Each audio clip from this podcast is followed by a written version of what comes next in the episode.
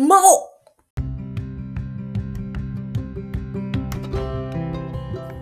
はい、ということで、こんにちは。ピンチョチャンス激励マダムの魔王ですっていうこのフレーズ。いや、あのもうね、言い慣れてきましたね。ねえねえちゃん。今日は我が赤ちゃんと一緒に、えーお届けしますけれども、昨日ですね、ちょっと革新的なことがあって、あ、そうか、こういうことかって分かったんですけど、あの、ずっとですね、悩み解決だなって自分の中で勝手にテーマを決めてたんですけど、でもその悩みっていうのって広いなと思ってて、その中でも自分について悩んでる人の気持ちはめっちゃわかるんですけど、例えば他にお金、仕事とか、そういうところまで幅広くなると、私よりプロいるよなって思ったんですよね。で、それに対してどうアプローチすればいいんだろうなって自分の中でモヤモヤしてたところがあって、さあ、これをどうやって解こうかなって考えたんですね。で、それでですね、あの、逆に自分の仕事歴を振り返ってみたんですよ。そうすると、何が好きで、何が得意で、どういうものが不足して、こういう経歴になったかっていうのが多分、明確になるだろうなと思って。で、それで絞っていった結果、私は自分と人間を解き明かすのが好きな人だなっていうところがはっきりしたんですよね。なんで、自分と人間の解き明かすからこそ悩みとかは入ってくるんですけど、やっぱりそこにテーマに中心にあるのは自分なんですよね。自分っていうのは私自身を言うんじゃなくて、各それぞれが思う自分ですね。自分。っていう、自分っていう人、一人の人間っていうものを見る。自分で自分を内省するというか、そういうことが面白いと思ってるし、そっから派生する人間の構造とか、スピリチュアル的なところとかも、全部そこの本来自分自身、いろんな人間がみんなそれぞれで持ってる自分自身の個性とか可能性を引き出して、そしたらそれがどこまで行くのかみたいなところとか、あとは死の世界とか、そういう意識とか魂とか、そういうもの自体が私は好きなんだなと、つくづく思ったんですよ。だから悩みっていうものにフォーカスするっていうのであれば、悩みじゃなくて自分だったなと思って。っていうのがハッとした時に、あ、そうか、だから自分、だから自分解決って名前をつけたんだなっていうのも改めて 自分でちょっと思ったんですけど、逆に言うと自分を解き明かしたいっていう人、そういう興味とか意欲があるとか、好奇心がそこでくすぐられる人に対して私は何かできるなっていうのを自分で実感したんですね。で、そっからなんかすごいスイスイと物事が落ち着いて、で、それは基本的に私は趣味で始めるのが一番ベターだなっていうことにも気づいたんですよ。なんかこう、なんだろうな。それが今形になってるもので何かあるわけじゃないし、何か例えば本の内容を紹介するとかだったらできるんですけど、それだともう別にいっぱいですね、紹介してくださる人いるんですよ。でそうじゃなくって私っていうのは多分その解き明かすっていう過程を自分の中でちゃんと自分で消化して、それを体系化して、で、えっ、と、使える、あの、フレームワークチックなものにしたいなっていうのがあって、その、なので自分解、自分解決、自分解決っていう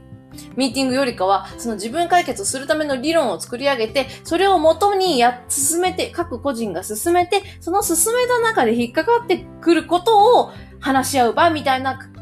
こう、場があればいいんだなっていう、そういうサービスの形が私は好きなんだなってことが分かり、そしてこれを、なんか趣味の派生から始まる、始めるからこそ、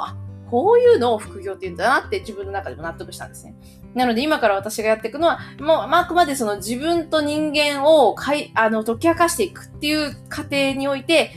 こう、なんて言うんですかね。あの、自分自身でやれるようにするためのフレームワーク。で、そのフレームワークの中で出てくるテーマの一つとして多分悩、自分に悩んでる人が、どうやったら自分っていうものを理解できるのかっていうことのフレームワーク。それの一つが自分キングダムなんだなっていう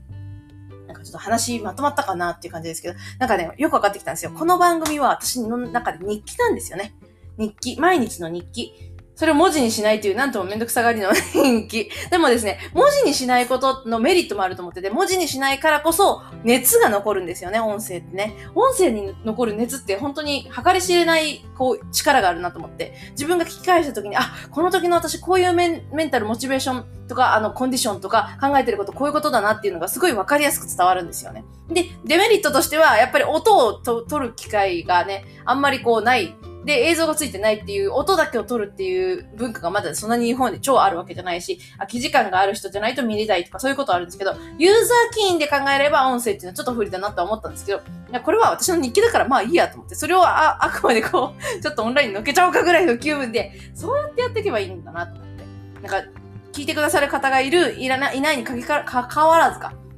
がいいんだなっていうのがあって、なので、今回からちょっとね、それを、あの、何かでこう、あ、あの、今日のアップしましたってするのをやめようと思っています。なんかもう、あくまで自分の活動をどんどんどんどん蓄積していくための、なんかこう、なんていうんですか？うん、ダイアリーなんですよ。ボイスダイアリー みたいな形でやっていこうかなと思って。で、自分の形になったものだけ音声から映像にして、映像をつけた時に YouTube でアップとかして、その時にもお知らせするって形にしようと思う。ねえねぎちゃん。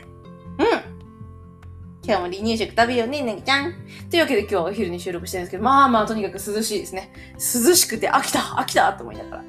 やでも本当に自分、自分自身の中でしっくりくるフレーズが見つかった時の喜びですよね。あとそんなタイミングによってね、あの、限ってというか、いい本をめ、あの、いい本というか本の中でいいフレーズが出てきて、先延ばしにすることの素晴らしさとかメリットみたいなのが出てきたんですよ。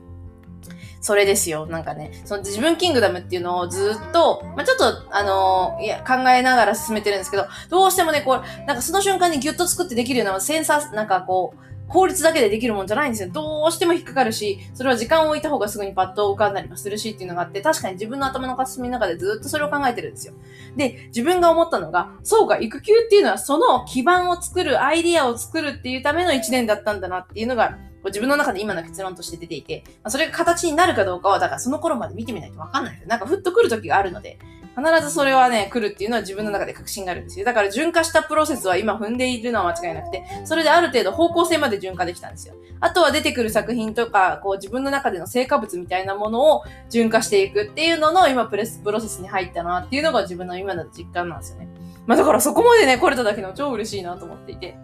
なんかこう、自分にそうだなって感じで、なんか嬉しいな。伸び伸びやっていけるなと思って。で、番組も、番組もうちょっと自分らしさの伸び伸び感ももうちょっと入れたいなと思ってきたなっていうのがあります。もともとね、オリジナルストーリーだけでやってる、あのーワクワク、あ希望とワクワクをお届け、真央さん発信曲だから、ある意味でそれはすごいいいんですよね。ね、なぎちゃん。うん。それ以上にもっともっと、なんていうか個性も入れていきたいな。なんか、急ぎすぎて情報だけを手にする時代になってるからこそ、私は個性を残したいんですよね、そこの中に。うん、誰でも出せる情報じゃないからこそ、ああ、個性をね、残したい。面白いなぎちゃん。いや、この番組もね、この瞬間、もうこのなぎちゃんが5ヶ月っていう状態でしか撮れないね、唯一の貴重なワンショットなの。ワンショットというか、ワンシーンなんていいよ。大きい声。というわけで、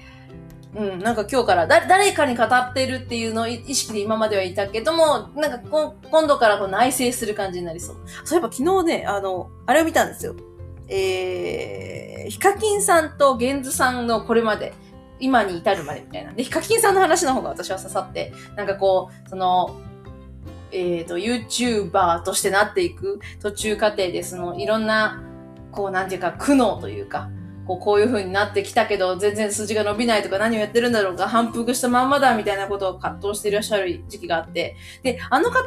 の成功談、成功談の中に、そのとにかく上げ続けたっていうのがあって、あの動画をアップし続けたと。で、それに近いので、今私が読んでた本では、その結局アイデアを大量に出すことだと。その中から、なんか突然出てくるものであるっていうのが書いてあって、まあ、あとはそのアイデアの批評は、同じ分野の自分じゃない人にしてもらうべきって書いてあって、なるほどと思ったんですよね。本当そういう意味では、その今その読んでる本が自分の中にどんどん必要だった、こう、もやっとしてた疑問のところを全部指してクリアにしてくれてるので。そう、ラッキーって感じなのよね、ぎちゃんね。本当にありがたいことですよ。まあ、おかげでおかげさまね、おかお母さんはすっきりこのまま進めていけそうです。というわけで、いや今日はすっきり嬉しい日でした。というわけで、激励マダムのマオです。あ、そうそう。激励マダムっていうフレーズはね、やっぱこのまま残します。私は激励マダムマオとして活動する。やっぱりこの、この名前だからこそできることがあるってすごい思う。アンソニー・ロビンズとトニー・ロビンズが名前がちょっと違うのと一緒ですね。もうなんかそそういうところにもなんかドキッとくるものがあって、あ、そういうことだなって。マオさんっていうのでやっぱりやっていくのがいいわ。私と思って。ちょっとそんな感じもしてですね。もうマオさんウキウキ状態100%でーすっていう、今日はご機嫌な内容でした。というわけで、改めまして、激励マダムのマオでしたまたね